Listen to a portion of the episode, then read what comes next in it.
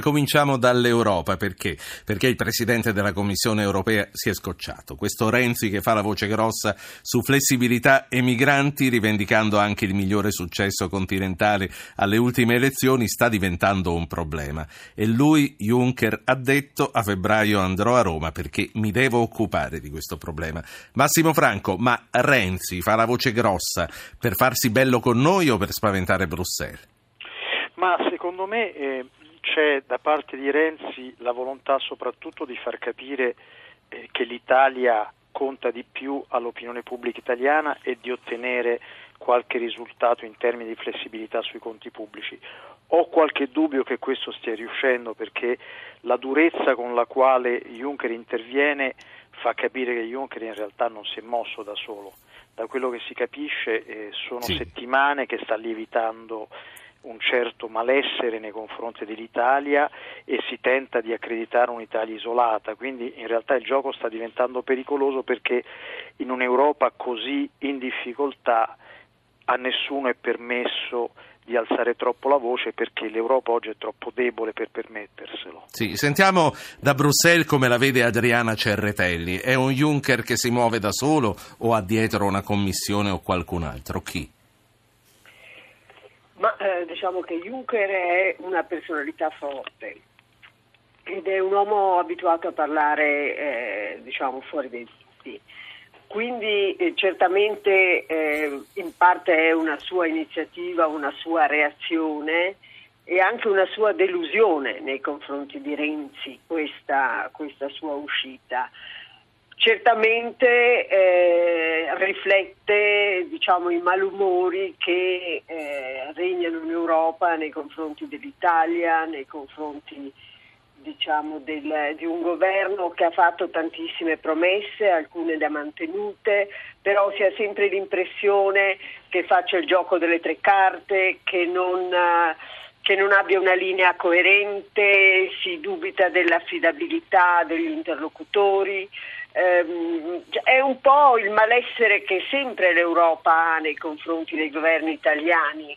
Raramente, perlomeno negli ultimi vent'anni, non c'è stato questo sentimento, soltanto che in questo momento in un'Europa estremamente fragile, sì. dove è chiaro che si vive un momento di relativa bonaccia perché? perché c'è il quantitative easing, c'è il petrolio basso, i tassi di interesse sono bassi, però il debito italiano resta, resta monumentale, questo preoccupa l'Eurozona, preoccupa un po' tutti.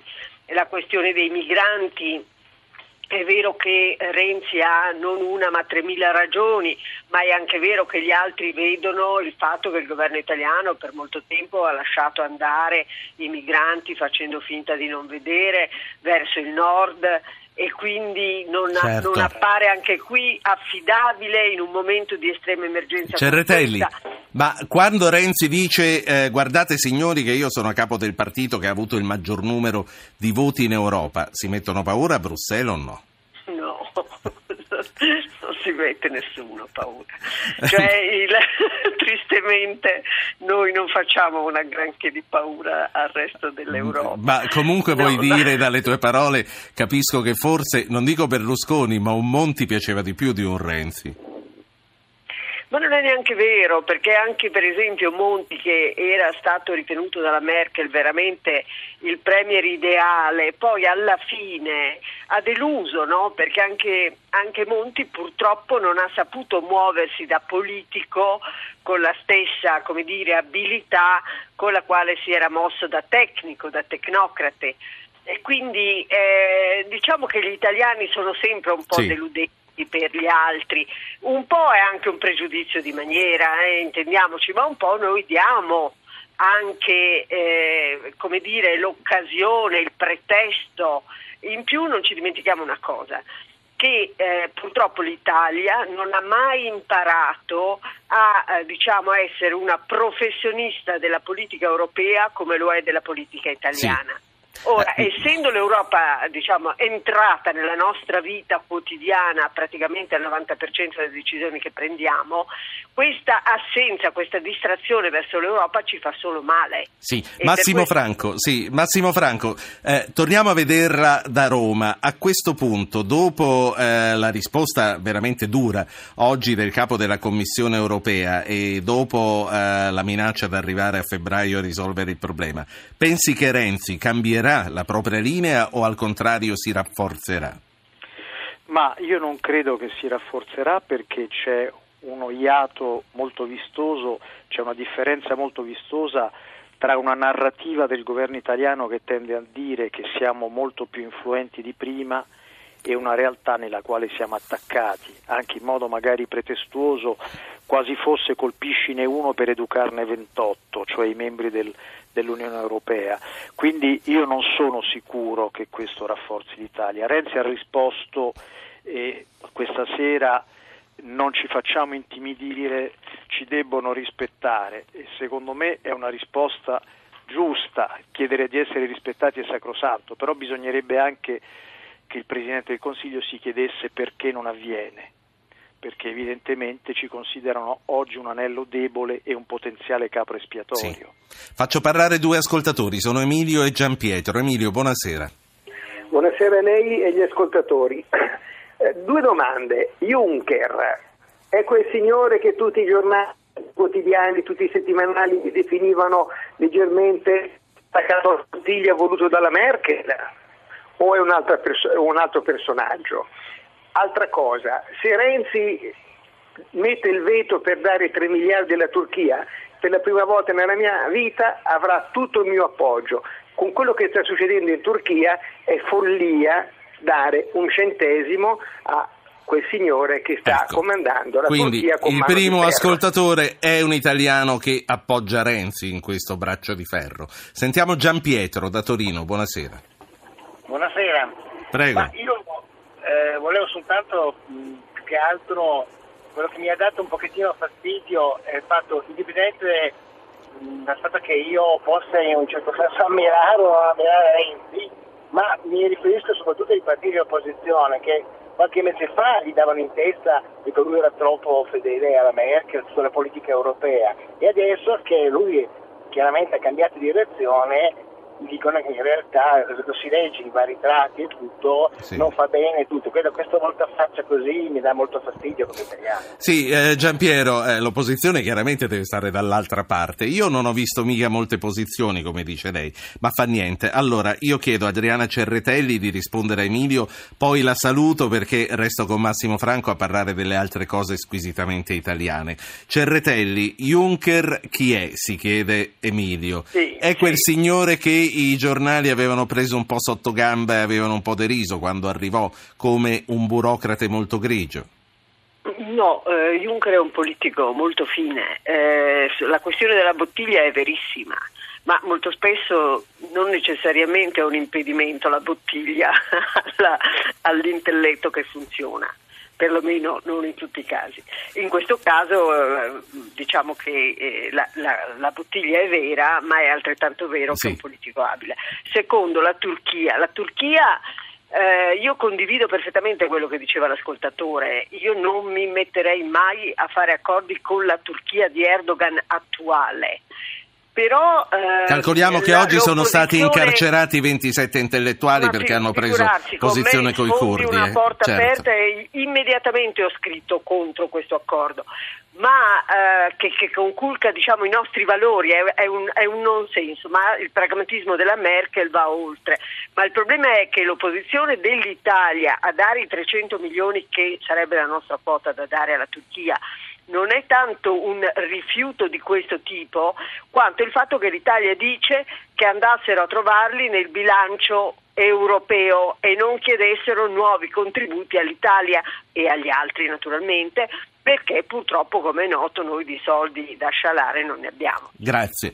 In ogni caso non è un no, è un negoziato aperto. Grazie Adriana Cerretelli, editorialista da Bruxelles del Sole 24 Ore. Buona serata, io rimango con Massimo Franco, con lui e con gli ascoltatori a proposito 335 699 2949, un messaggio per intervenire. Eh, voglio cominciare a parlare delle cose italiane. Intanto Massimo, voglio cominciare dal caso quarto. I 5 Stelle ha perso la verginità come viene accusato dall'opposizione o no, secondo te? Beh, sinceramente eh, la sta perdendo perché mi pare sia soprattutto un gran pasticcio, per cui ho l'impressione che lì qualcuno non dica tutta la verità eh, e questo per un partito che si fa bello per il fatto di avere un potere che viene dal basso e che fa della trasparenza, almeno apparente, la sua cifra, beh, è senz'altro un colpo non dico mortale, ma un colpo molto duro. Senti, ma dopo quarto tu pensi, oggi cominciano a uscire le candidature a sindaco di Roma, eh, Giacchetti ormai sembra che sia in corsa definitivamente. Stavo dicendo, dopo quarto pensi che il Movimento 5 Stelle abbia tutta questa voglia di vincere eh, la poltrona del sindaco di Roma prima delle parlamentari del 18? La voglia, a mio avviso, ce l'ha perché considera Roma una sorta di elezione propedeutica rispetto alle elezioni nazionali. Quindi sì, però conosce i pericoli di Roma. Vince, anche perché se non vince a Roma con un PD in condizioni così disastrate probabilmente non vincerà mai a livello nazionale. Certo, questo vuol dire deve sfidare se stesso e le sue capacità di governo e anche le ombre che evidentemente sono più diffuse di quanto non si, non si pensi e non appaia. Una scelta come Giacchetti come ti sembra? Mi sembra una scelta debole e una scelta di un partito che in realtà non sa bene che pesci prendere e si affida a un personaggio che senz'altro conosce bene Roma, ma che non so quanto possa essere sì. in grado di vincere. Lui è stato braccio destro di Rutelli, tra l'altro durante l'amministrazione Rutelli, quindi comunque la macchina comunale la conosce. Senz'altro la conosce, ma credo che con una situazione come quella che si è creata con Mafia Capitale la, la, defenestrazione di Marino ci voglia qualcosa di più. Là c'è un rischio doppio, sia eh, un'ondata molto demagogica la vittoria dei 5 Stelle, sia, sì. ed è quasi più preoccupante, una, un forte aumento dell'astensione. C'è un ascoltatore, Attanasio dall'Aquila, buonasera. Buonasera a lei e suo, ai suoi ospiti. Prego. Io volevo intervenire sulla, come dire, sulla bontà della contrapposizione Renzi-Europa a me sembra che Renzi sia mm, sulla scia di Monti, mm, se non eh, nelle parole, nei fatti, perché eh, unicamente per così dire attrarre ulteriore attenzione verso se stesso che dice di contrapporsi all'Europa.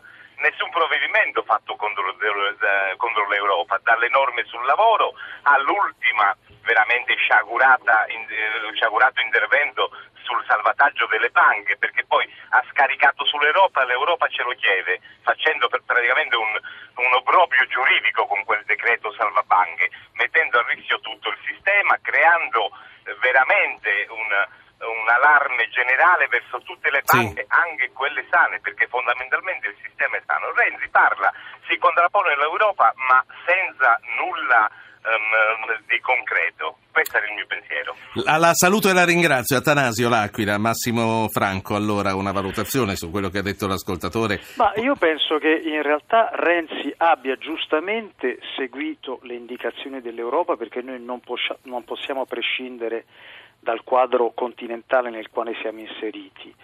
Questo scarto eh, ultimi, delle ultime settimane è qualcosa che credo abbia sorpreso molto e preoccupato le cancellerie europee, soprattutto perché noi abbiamo un'Europa che oggi viene attaccata in particolare dalle nazioni del, dell'est Europa, dell'Europa orientale che sono passati eh, dall'euroentusiasmo all'euroscetticismo e credo che la Germania ma anche Bruxelles temano che un personaggio come Renzi sul quale hanno investito molto perché lo ritengono senza alternative in Italia sì. temono che gli attacchi da parte sua siano contagiosi e segnino un malessere che evidentemente si sta estendendo anche ad ovest.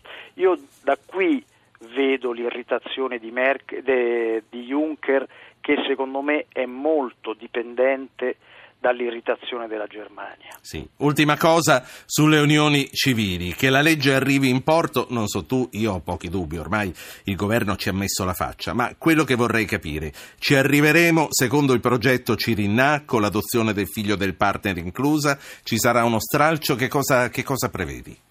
Ma secondo me lo stralcio non ci sarà, credo che si arriverà alle unioni civili che si arrivi anche eh, alle adozioni per le coppie eh, omosessuali, questo secondo me è più problematico. Bisogna capire un attimo cosa succederà nei prossimi giorni. Io non darei per scontata nessuna soluzione. Sì, ehm, la divisione dentro al PD era, era, attesa in un qualche modo, secondo Ma te? Secondo me non tanto, secondo me non tanto, anzi si pensava forse che si dividesse di più il nuovo centrodestra, invece evidentemente le tensioni sono state più forti di quanto si pensasse e credo anche che quell'iniziativa del sito gay.it che ha eh, messo eh, alla berlina in qualche modo eh, i parlamentari del PD che erano contrari alla legge Cirinna, questo per paradosso ha scatenato una polemica e una divisione che forse non sarebbero state altrimenti così vistose. Grazie, grazie a Massimo Franco, Grazie editorialista del Corriere della Sera.